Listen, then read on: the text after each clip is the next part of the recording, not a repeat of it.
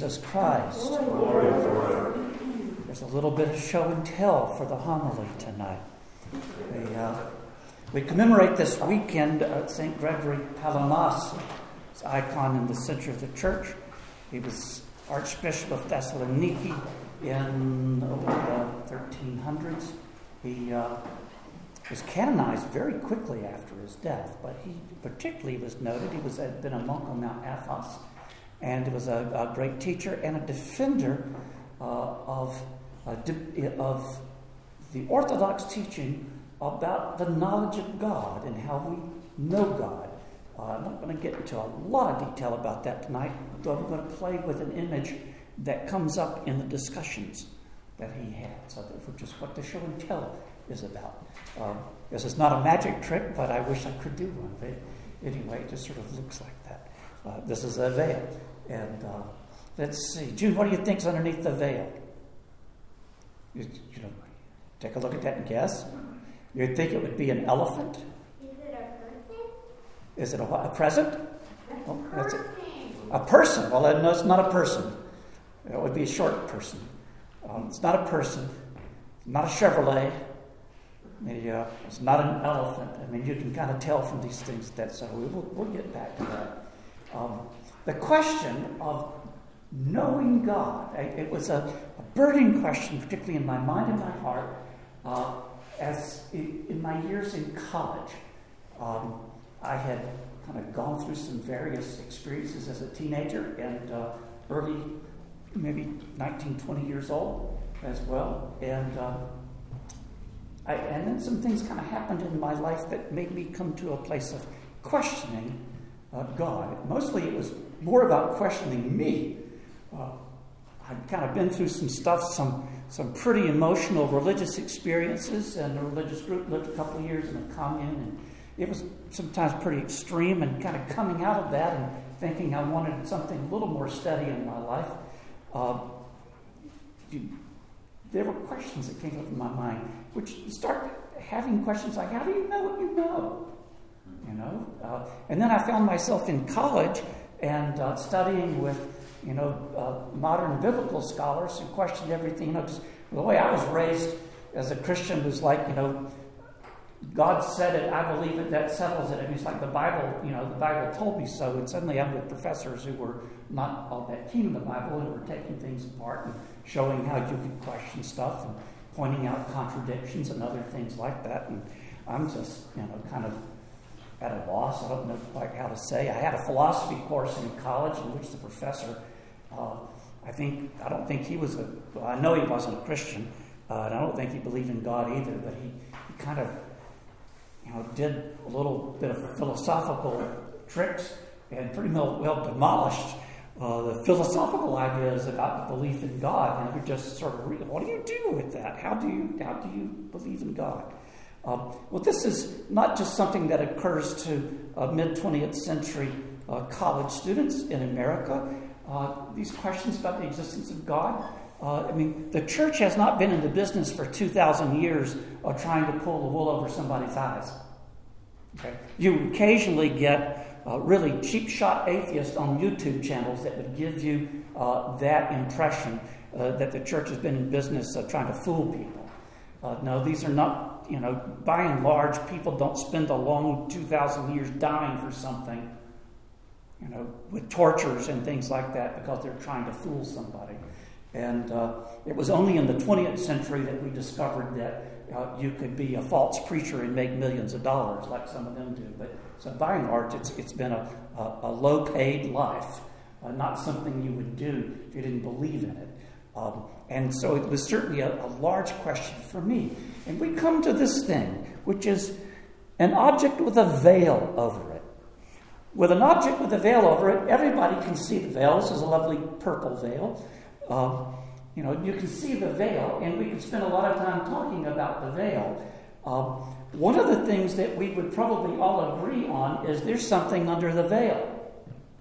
Now, veils don't just stand up like that. There's something under the veil. Well, St. Gregory Palamas and many other Orthodox theologians of his time and through many years before that uh, had talked about um, many things, but creation itself, uh, and the mystery of the church as well as veils, which, though to, to a certain degree hide God, I mean, you know, you go outside and you look at a tree, you don't see God. You look at the sky, you don't see God. But they described them not as like a wall, but like a veil. I mean, what you get with this veil is you see the shape of what's under it. Yeah?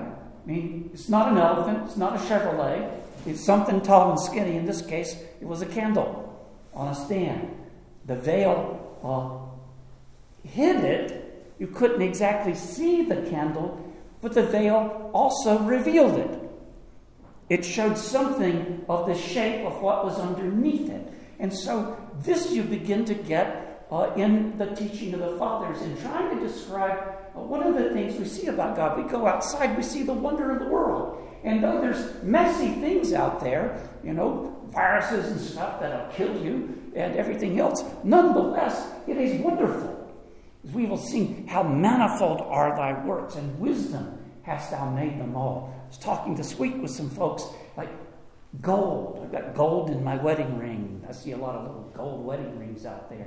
The gold in your ring came from the collision of two neutron stars sometime before the formation of our planet.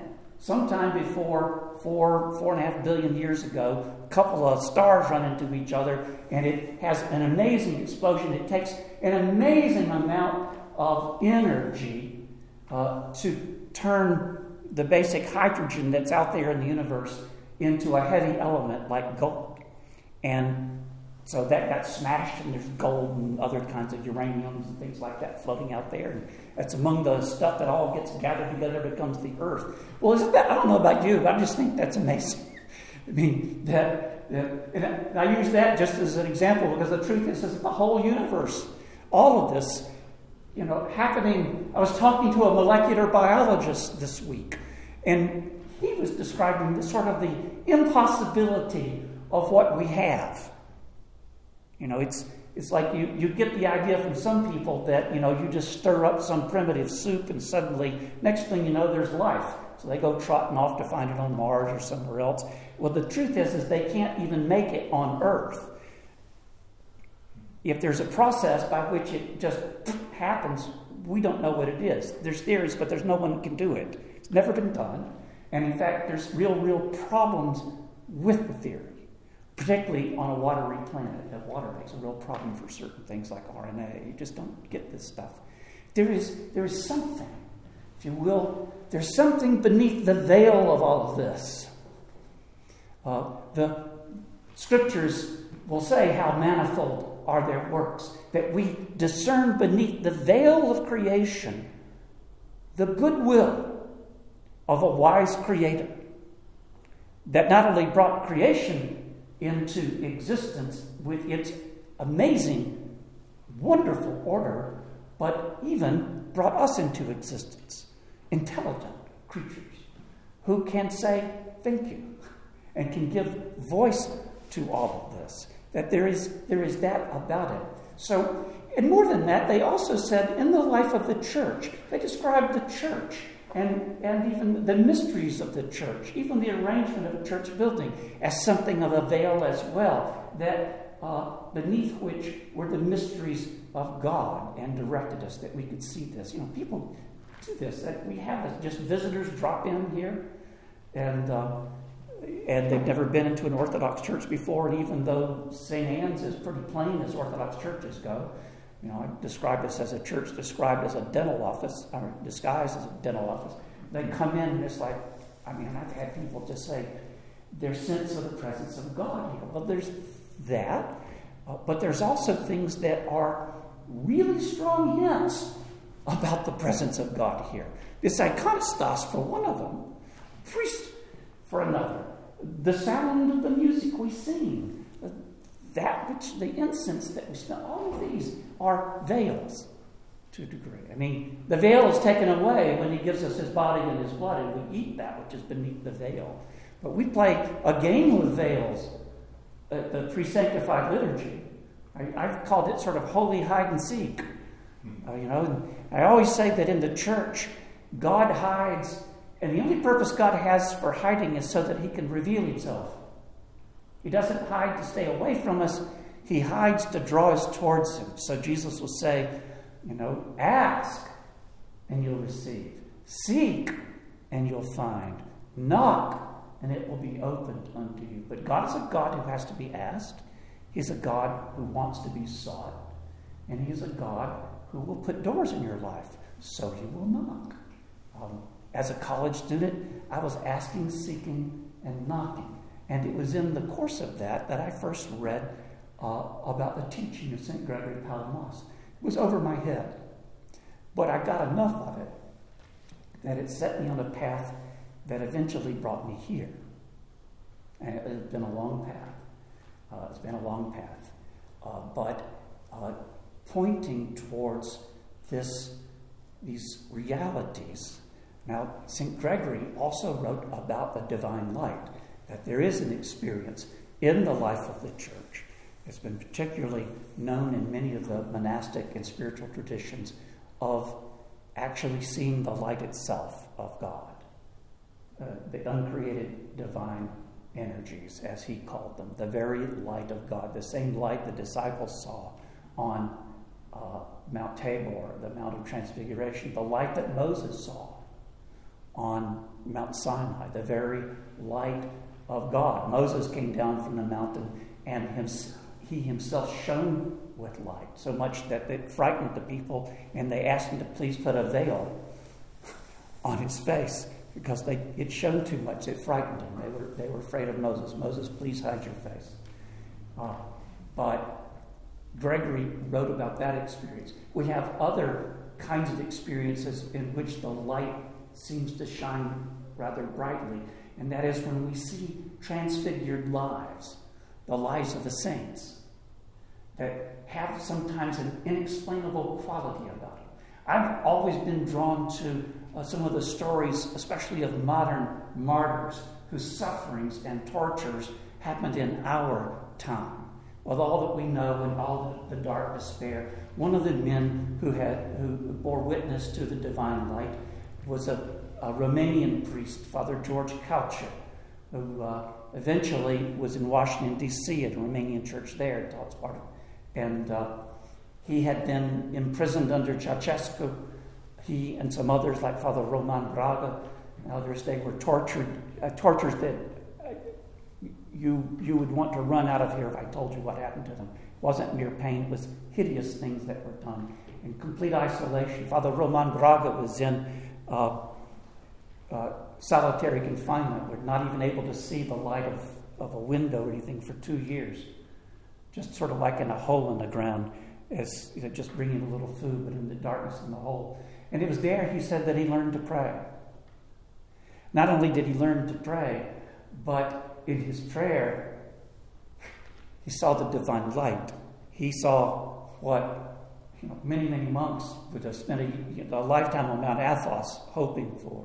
God gave it to him. The same to Father George Calciu and, and very similar experiences. And I, you know, it's not just that they saw that and they're going, "Oh, I saw something wonderful." They became like the light. They became transfigured. See, Father Roman Braga, I think both of these men will be canonized in time. Uh, Father Roman Braga said, I thank God for my time in prison. How do you do that? How do you thank God for such horrible things? You're not the only one who spoke that way. It, it, this, is, this is because the light, um, their light takes a veil off the workings of God oftentimes the, the thickest and meanest veils that we have in this life are the veils of suffering and tragedy and evil things that people do. And in that veil, all I can say is I, that mystery of those dark suffering veils hide the mystery of the cross. That the light that is made manifest in the saints, uh, the light that Moses saw, the light that Peter, James, and John saw, is also the light of the cross that enters in and unites itself with the depths of human suffering and even descends into hell. Lo, if I descend into hell, thou art there, the psalmist says. Um, in that deepest veil of all, uh, the veil of our deaths. Yet he is there, the light is there. So I couldn't have said all of that when I was in college, and much less in the language that St. Gregory and other Byzantine theologians described it. But the intuition of it uh, was birthed in my heart. I've thought about this um, because I, today is the 20th anniversary of my ordination as an Orthodox priest, and I've just been thinking a lot today about the journey here because I was uh, 17 years, nearly 20 years total in, in, ministry in the Episcopal Church before I became Orthodox, and, and I left all that behind. And I, and I, I Mother Beth and I were talking. I was speculating. I woke up from a nap this afternoon, and I was remembering seminary friends and thinking what happened to them? I mean, I lost touch with them. In fact, I lost touch with the friends of my first, first half of my life because I went somewhere else. I left them behind. Uh, they didn't come with me. Um, and so, and yet I see all of this. What I see is this single thread through all of it, including a lot of wanderings and stuff, but a single thread. Uh, that thread, the light of God, uh, the knowledge of God in the face of Jesus Christ. Um, discernible in a lot of different veils. Finally, the veil of the Orthodox Church, in which the outline to me seems so, so much more clear. And more than that, and I'll tell you this too, is that in your heart, in your heart, God dwells there. The true and living God dwells in your heart. He is often veiled by our many thoughts, by many of our experiences or the fact of our distractions and everything else that we don't pay attention to it. But he keeps coming to us and saying, Behold, I stand at the door and knock, and this is the door of your heart. If anyone opens to me, I and my Father will come and sup with him. So Jesus, he's knocking too. And in this case, we're the one hiding. But he is there. And so I would say the most important veil to encounter and deal with, and by the grace of God, to see it removed, uh, is that veil that hides our heart from God. And in doing that, it also hides us from ourselves, our true selves. So God give us grace uh, to know God in our heart, to know in Him our true self and why we were ever created in the first place, and the mystery of all things. To Him be glory both now and ever, and unto ages of ages. Amen. I will be available for uh, confessions tonight. Father Daniel and the family got a little bug running around him or something, and so uh, I'm celebrant tonight, and I will be tomorrow morning as well. Uh, we're going to be indoors tomorrow uh, because we don't want to drown uh, or get struck by lightning or flooded. Civil War, famine, flood, whatever, all of those things. So we'll be indoors tomorrow. Um, but I'll be available in just a few minutes. Blessings.